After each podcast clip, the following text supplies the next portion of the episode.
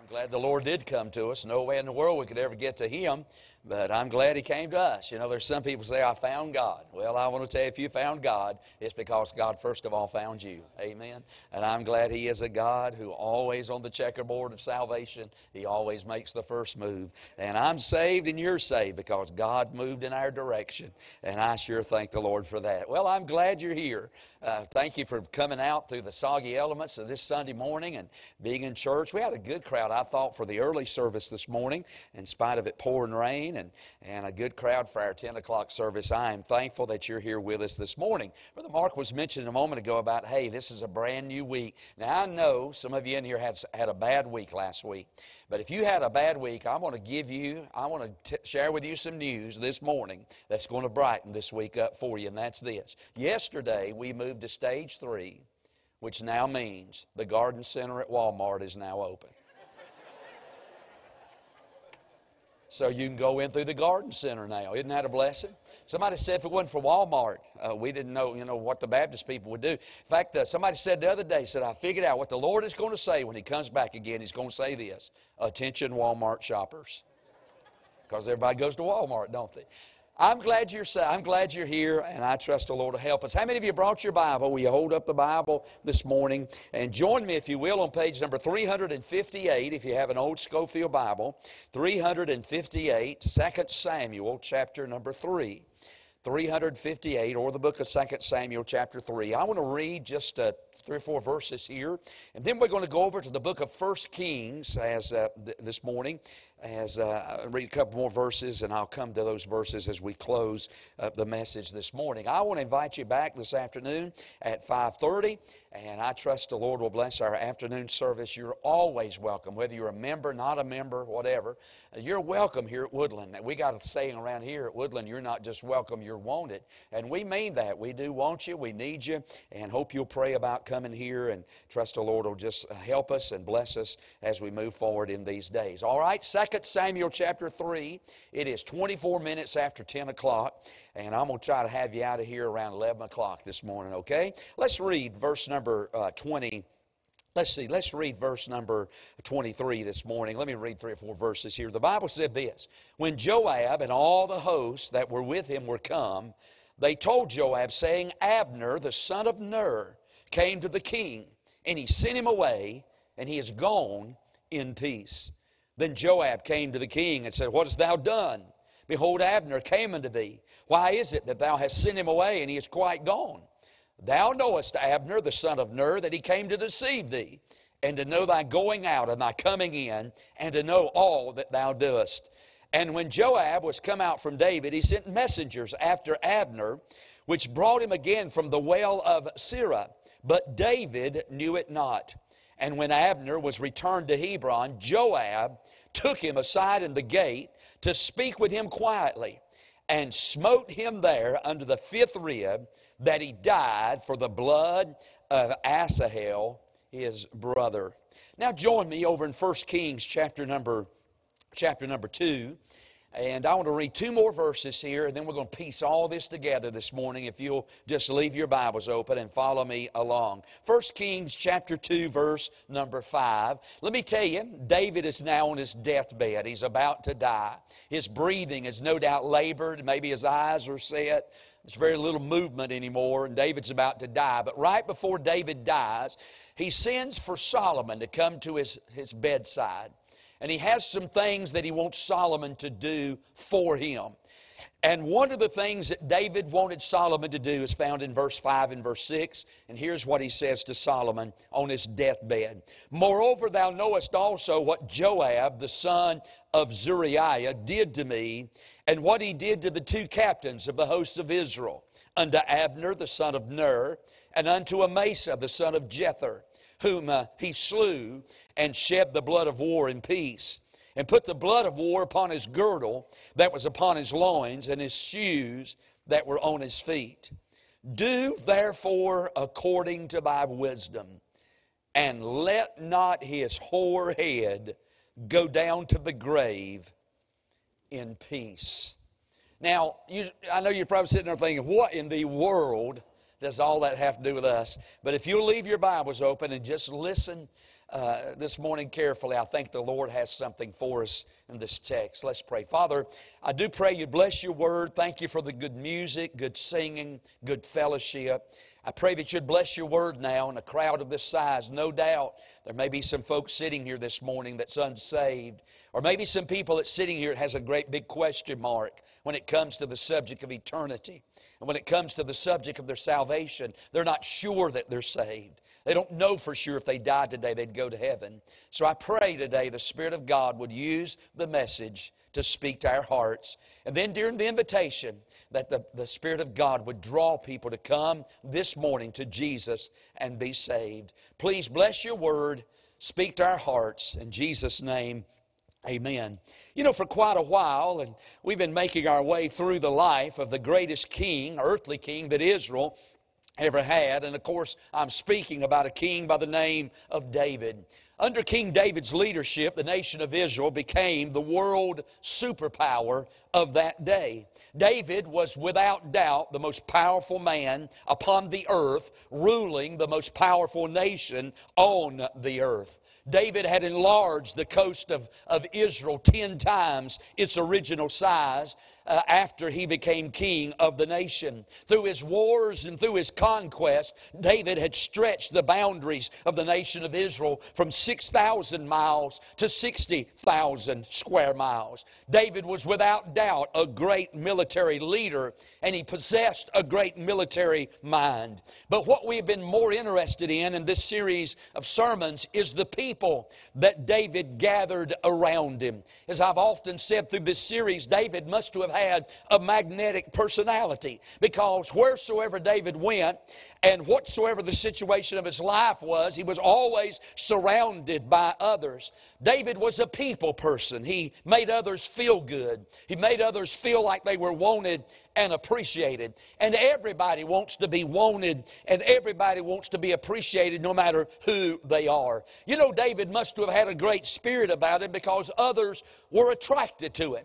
You know, people that have a negative spirit, a sour, cynical kind of a spirit or attitude, folks don't want to be around people like that. But you got a person here that's got a good personality, that's always positive and upbeat and encouraging. I tell you, people are drawn to that, especially in our day. You know, being around David, even in his toughest times, must have, must have been somewhat like being near an open window with a cool breeze blowing, blowing through on a very hot and humid day. And we've been really focusing in on the people that stepped into and out of the life of King David. You see, within the story of David are the stories of the lives of so many other people. And their stories somehow became intertwined or intermingled with the story of David. And we've been considering many of the stories of those people's lives. This morning we come to one of the more familiar people of David's life, and that is this man by the name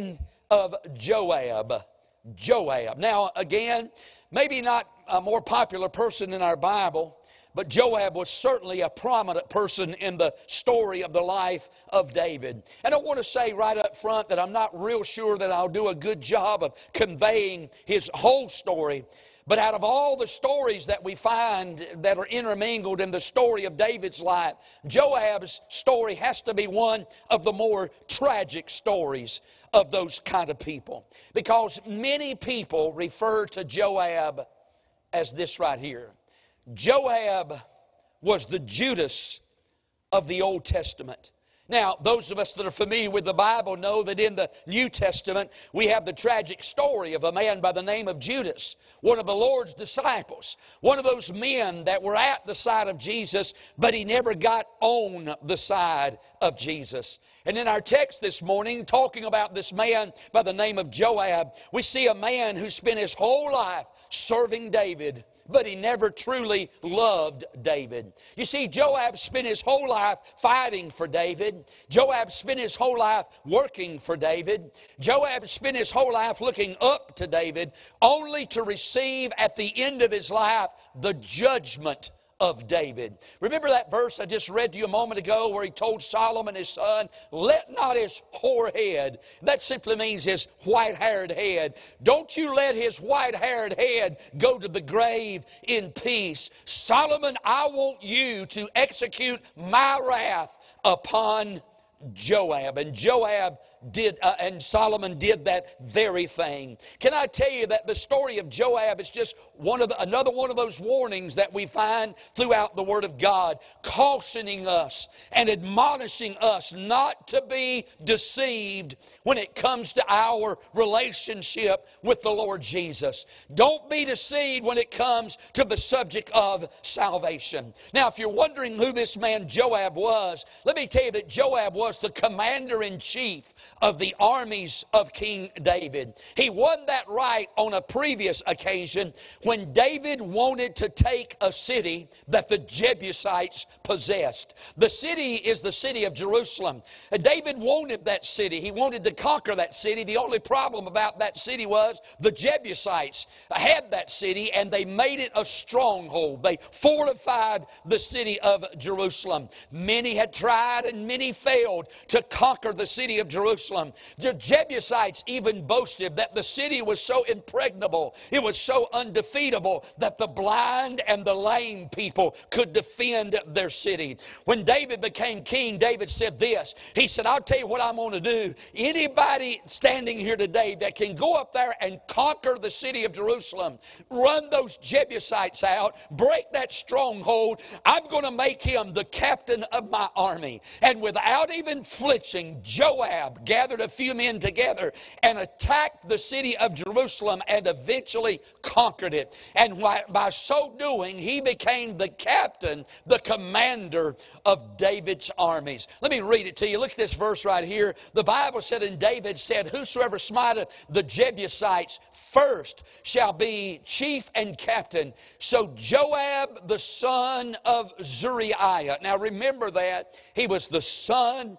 of Zeruiah went up first and was chief. So he became the captain of David's armies. Can I tell you this? There's no doubt, there's no doubt that Joab was a courageous man. There's no doubt that Joab was a competent leader.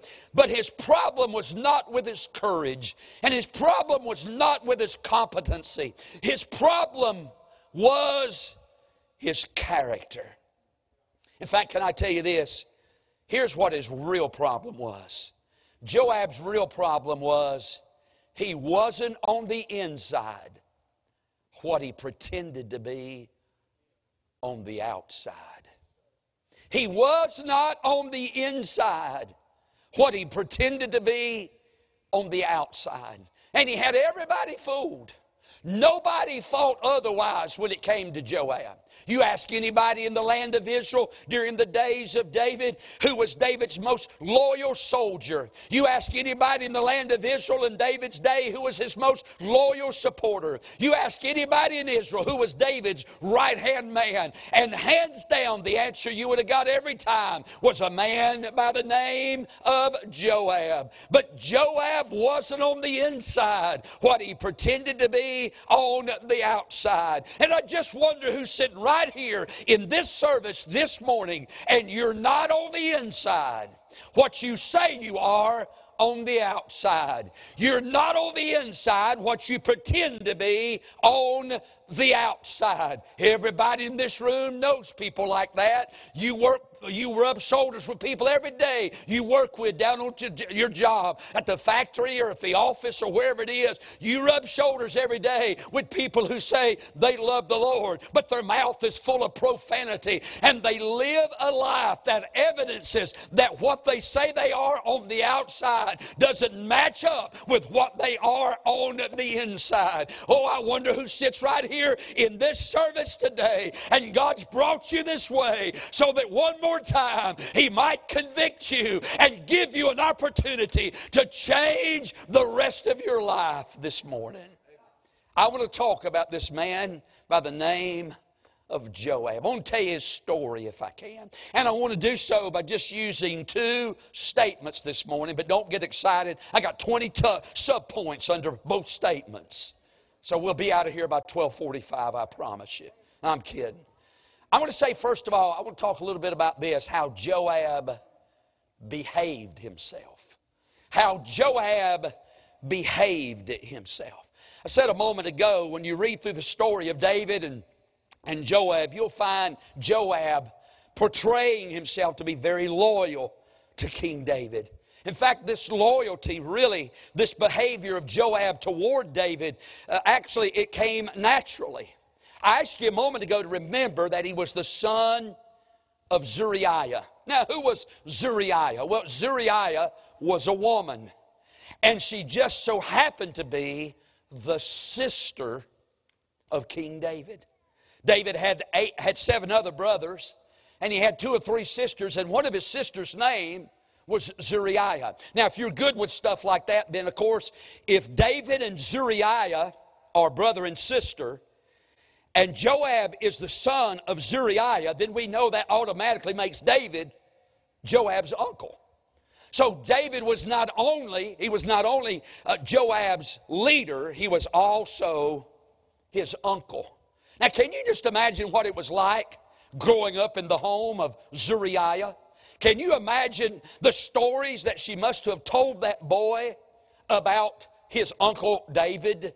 Can you just imagine? I think she probably, I think she was probably there the day that David was anointed to be king over the nation of Israel. She witnesses. Maybe she was standing in the tent door that day. Maybe she was out there in the fields when the prophet Samuel came to her daddy Jesse's house that day. Maybe she overheard the conversation that the prophet had with her daddy when he said, The Lord has sent me down here to anoint one of your boys to be the next king of the nation of Israel. God has set Saul aside, and for some reason, Jesse, he sent me to your house. He said, Among one of your sons, I'll find the next king of the nation of Israel. She may have even been looking out the tent door as one by one the sons of Jesse passed before the prophet uh, Samuel that day. And here they come. There's seven of those boys, not counting David, seven of them. And one by one they came before the prophet. I can see Eliab was the first one. Boy, what a man Eliab was. What a handsome man he was. And no doubt when Samuel saw him, he started screwing the top off the bottle. Boy, he's getting ready to slosh him with that anointing oil. And God said, Put the cap back on. That's not the one. And the next one, Abinadab, he was a muscular man. I mean, he had muscles on top of it. Probably looked like me. I'm, I'm so, you kind of picture me and get a picture. Shut up. Uh, what Abinadab must have looked like. He was a muscular man. I can see old Samuel screw the top off. God said, Put the top back on. That's not the one. And the next one was Shammah, a great soldier in, in the armies of Israel. And, and, and all seven of those boys passed by, and not a one of them was the one that God had chosen to be the next king of the nation of Israel. And then there stood Zuriah. She was looking out at all that. She heard the prophet say, Is, uh, Do you have any more boys? And, and Jesse said, Well, I got one more. He's a little red headed, freckle faced boy, just a teenager. He's out there watching my sheep. David, uh, Samuel said, Go fetch him. He was from southern Israel. He said, Go fetch him. We're not going to sit down until the king comes. Amen. Let's don't sit down till the king comes. And the Bible said, Here comes old Je- here comes David. And when, when Samuel saw him, God said, That's him. And he poured the anointing oil on little, little boy David. Can you just imagine? Zuriah probably thought to herself, You know something? I fuss and fight with him all the time. I can't get along with that boy. He's such a nuisance. But lo and behold, he's going to be the next king of the nation of Israel. Her brother is. And then one day something happens. Zuriah gets married. And, and wasn't long after she got married till she started craving mustard coated sardines, watermelon, chocolate milk, and mayonnaise and peanut butter sandwiches in the middle of the night. She's going to have a baby. And it didn't long until Joab was born. Now she got she's going to have three boys, but Joab was her firstborn. And you can only imagine the stories that Zuriah must have told Joab about his uncle David. I can just see him she raised those boys up. She taught them from birth about David. I mean, from just a baby, Joab heard his mama talk about how that David was God's chosen, how that David was God's anointed. In fact, I put this down. I think she probably taught them, I'm talking about Joab, she probably taught him two fundamental things about David. First of all, I think she probably taught him that David was the Savior. That's right. She probably told him the story about how that David went down to the valley of Elah and fought with Goliath, and by so doing, he saved the entire nation of Israel. I can see her tell that little tell Joab, now sit up. Mama's going to tell you a story today about David and Goliath. Sit up. You want to hear this? This is your Uncle David. I love to tell my grandkids those stories, and I can just see Joab as she tells him that story. I mean, all the men of Israel were scared to death they were on the other side of the valley. The Philistines were on the other side of the valley. Out come this big old giant, over 10 foot tall. He's cussing God, throwing work, work, rocks and kicking dirt. Everybody over here scared to death. And there goes my little brother down into that valley, the valley of darkness, death, and despair to fight with that big old giant. I can see Joab's eyes about bug out of his head. And she said, when, he, when the dust had settled and the smoke had cleared, my little brother in one hand had the head of uh, Goliath, on the other hand he had the sword of Goliath, and he looked over at the men of Israel and said, Hey y'all, look at this, he said. God had gave a victory. He was the Savior of the land of Israel. Then I probably think she probably taught him that David was not only the Savior, but David was also the sovereign of Israel. I think she probably taught them boys. Now, boys, let me tell you something else about your uncle. Joab especially. Now, you sit up, you're the oldest, you listen to this. I was there the day that David became anointed king over the nation of Israel. And Joab, I got to tell you something. The future of this nation is with David. Now, Joab, you do well to honor David.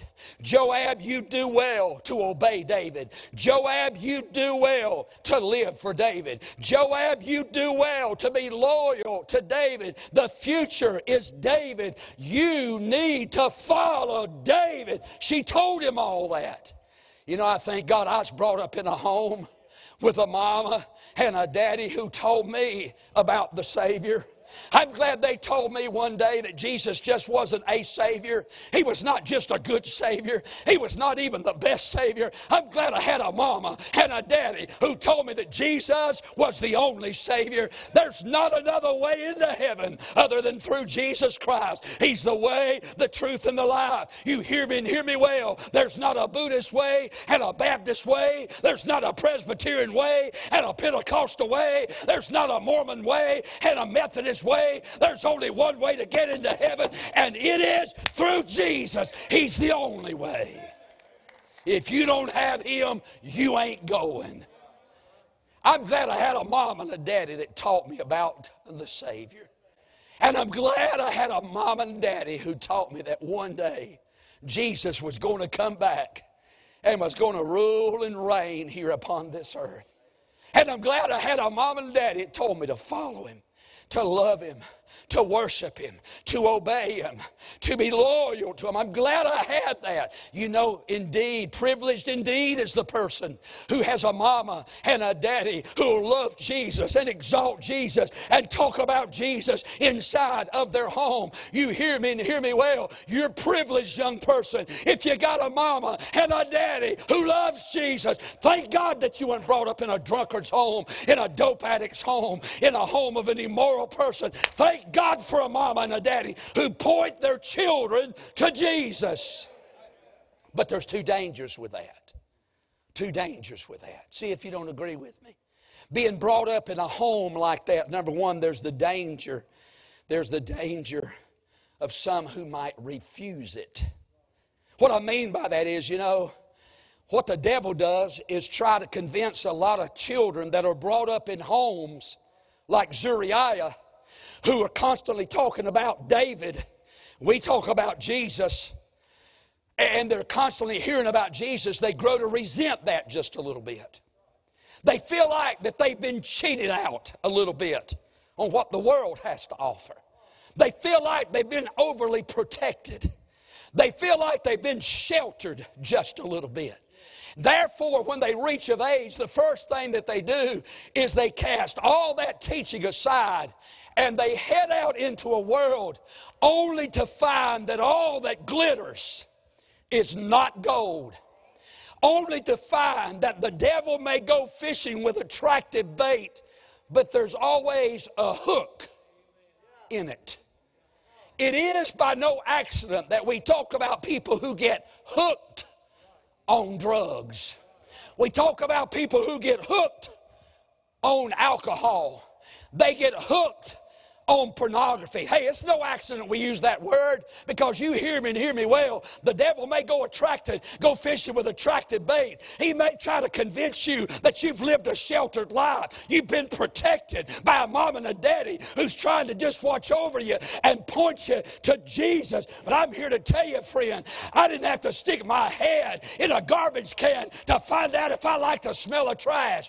I didn't have to stick my finger in an electrical socket to find out if I like the feel of electricity. I didn't have to drink a cup of coffee to find out if I liked the taste of something bitter. I thank God I had a mama and a daddy who saved me from a lot of heartaches and trouble in life by pointing me to Jesus.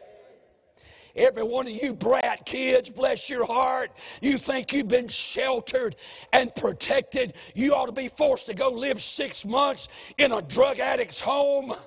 You ought to be forced to go live six months in a drunkard's home. You don't know where your next meal. Bless your heart. You've been sheltered. You got the finest shoes and a soft bed and a cupboard of food and a car to ride in and love in your house. You've been sheltered. Bless your heart. I thank God. I praise God. Thank God for a mom and a daddy who kept me from messing my life up. Some people refuse it. Then some people confuse it. So that, watch this, they're brought up in a home who says, honor Jesus, obey Jesus, follow Jesus, serve Jesus, worship Jesus. So they're brought up in that home. And sure enough, they honor him. They obey Him, they serve Him, they worship Him. The only problem is they've never accepted Him. Just like Joab, he heard it, he knew it, he even did it, but he never loved David. You know, the one thing about our church families is we got folks sitting in this church this morning. You were brought up at one the first trip you made out of the house after you were born and brought home from the hospital. You were brought to the house of God. Your mama's daddy's been in this church 50, 60, 70 years, and for 50, 60 years of your life, this is all you've known. But you've saw, you've saw the services where the Spirit of God moved. You saw Bruce Whittington smack on the wall. You saw Jimmy Spears come out of the balcony. You saw Jimmy, Jimmy, Jimmy Jones run up down the aisles on the winning side. You've seen people get saved. You've heard the preaching. You've saw the Spirit of God move. You've come, you come. You may be sitting here this morning, but the question is, have you ever, ever accepted Jesus as your Savior? Watch this. The real problem, look at this. The bottom line is not whether your parents' religion is your religion. It's not where your parents' church is your church. The bottom line is whether your parents' redeemer is your redeemer. God don't have any grandchildren, friend. You can't ride the coattails of a godly mom or a daddy or a grandma or a grandpa into the, into the gates of, of, of heaven. You can't get there that way. It's got to be a personal relationship, your own self. And sure, you may, you may serve him, you may honor him, you may obey him. You know, you know, you know all the words to the songs. You know the stories of the Bible. You know the right places to say amen. The only problem is you've never accepted him. Joab wasn't on the inside what he pretended to be on the outside. He had never, ever accepted David. But I, am done now. I'm done. Not only do I want to talk about how Joab behaved himself, but I want to, number two, talk about how Joab betrayed himself. You see, as we move through his story, there are three different occasions where what he was on the inside manifested itself on the outside. I told you a moment ago, he just pretended. He was the great pretender. And that's more than just an Elvis Presley song that Brother Brian wants the congregation to sing from time to time. I'm kidding. I'm kidding. Our churches are sitting full of great pretenders. Not on the inside, what you pretend to be on the outside. There are three occasions when what he really was came to the surface. And incidentally, I didn't do this, the Bible did. There are three, three murders in the life of uh, Joab. And they all begin with the, the, the men that were killed begins, their names begin with the letter A. I didn't do what the Holy Spirit did. But there's Abner, there's Absalom, and there's Adonijah. Joab had a hand in the lives of all three of these men. David had a will concerning these men. David had a, had a plan for these three men. Joab got involved in it and destroyed it. Listen to me. First of all, there's Abner. Abner, if you remember from a couple of weeks ago, I was told you he fought David all of his life. He convinced others to fight to follow him as he fought against King David. But right at the end of his life, he saw that he was fighting a battle that he couldn't win. Aren't you so glad you finally saw that you were fighting a battle that you couldn't afford to win? And he finally said, Man, the future is David. I have no future following the king that I'm following. By the way, there's no future in following the devil. There's no future in following the devil. What is the future of somebody who follows the devil? A, a, a, Christless eternity separated from ever, forever from the presence of God in a place called hell. That is the future of a, of a person who follows the devil. Oh, Abner said, Man, I, I got to change kings. And he went to David. And remember that back in chapter 3 of 2 Samuel, the Bible said that he made peace with David. What did Abner do? Abner went and found, uh, Joab went and found Abner. And the Bible said that he said, he said, uh, he said, Abner, come here just a minute. I want to talk to you just a minute. And Abner went over where he was. Joab must have probably grabbed him around the neck pulled a sheath out from his, a knife out from his sheath and what? underneath the fifth rib, killed him. David had just forgiven him. David had just brought Abner into his kingdom. What, what Joab do? Plunged a dagger under his fifth rib and killed him. He disregarded the mind of David. When it came to Absalom, listen, I'm almost done. When it came to Absalom, he distressed the heart of David. You remember Absalom was David's son and he rebelled against David? He treated his daddy horrible. I mean, if there was any ever a child that broke his daddy's heart, it was Absalom. Boy, Absalom wounded the heart of David. He grieved the heart of David bad. But right before ran him off the throne, almost killed him. Would have killed him if he could have found him. Would have killed his own daddy. And then came that big battle between David's armies and Absalom's armies. And right before the battle broke out, David looked at Joab and he said this. He said, The king commanded Joab, saying, Deal gently for my sake with the young man, even with Absalom. Isn't it just like David to want to take somebody that's done him so bad and give him another chance? But aren't you glad we serve a Savior? Though we may have tr- done him so bad, treated him so horribly, aren't you glad we got a Savior that says, deal gently with that one for my sake? He may have done me wrong, he may have hurt me bad, but I sure do love him.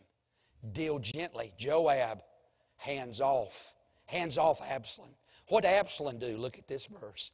The Bible said, Then said Joab, I may not tarry thus with thee. And he took three darts in his hand and thrust them through the heart of Absalom. Took three daggers. Poof, poof, into the heart of Absalom while he was hanging in the oak tree and killed him. He distressed the heart of David. And then what about Adonijah? David had already made clear that Solomon was to be the next king of the nation of Israel. What did Joab do? He totally, totally disobeyed the will of David and went and got Adonijah and wanted to make him king of the nation. Read about it, 1 Kings chapter 1. I, I said all that to say this Joab revealed by his rebellion against David what he really was on the inside. Can I tell you what the real litmus test is of being a true believer? There's something that's on the inside that wants to do the will of God for your life.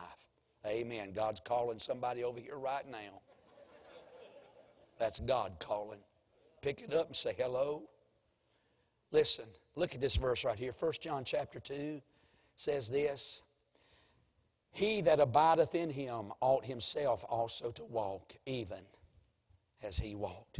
Can I, can I, let me come down here and I won't spit on y'all, but I, got, I want to tell you how the story ended and we're done. Solomon, I'm about to die, but don't you let Joab live. He spent his whole life, he spent his whole life serving David. And right at the end of his life, he got the wrath of David. So what happened? Well, Solomon calls one of his soldiers, his name is Benaiah, and he says, Listen, I want you to go find Joab. And when you find him, I want you to kill him. That's right, just kill that rascal. Benaiah goes out, and guess where he finds Joab? He finds him over to church at the house of God. In fact, the Bible said, in fact, the Bible said that old Joab has caught hold of the horns of the altar. You read it. It's in 1 Kings chapter 2 that he caught hold of the horns of the altar. Remember, outside of that tabernacle, there was a brazen altar there that had four horns coming up out of it. And they t- attached the sacrifice to that horn so it wouldn't fall off the fire. And old Joab had went in there and he grabbed a hold of them horns of the altar and he was hanging on for dear life. And he was saying, Oh God, oh God, have mercy, have mercy, have mercy. Benaiah saw that, went back to Solomon and said, You're not going to believe this. He's over at the house of God. I can't kill him in church. Solomon said, I give you my permission. Go over and kill him at church.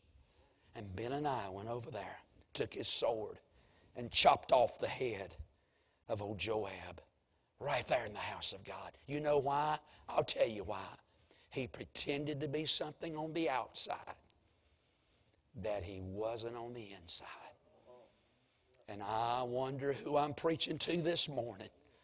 God knows, and you know, that you pretend to be something on the outside that you're a far cry from on the inside, on the outside.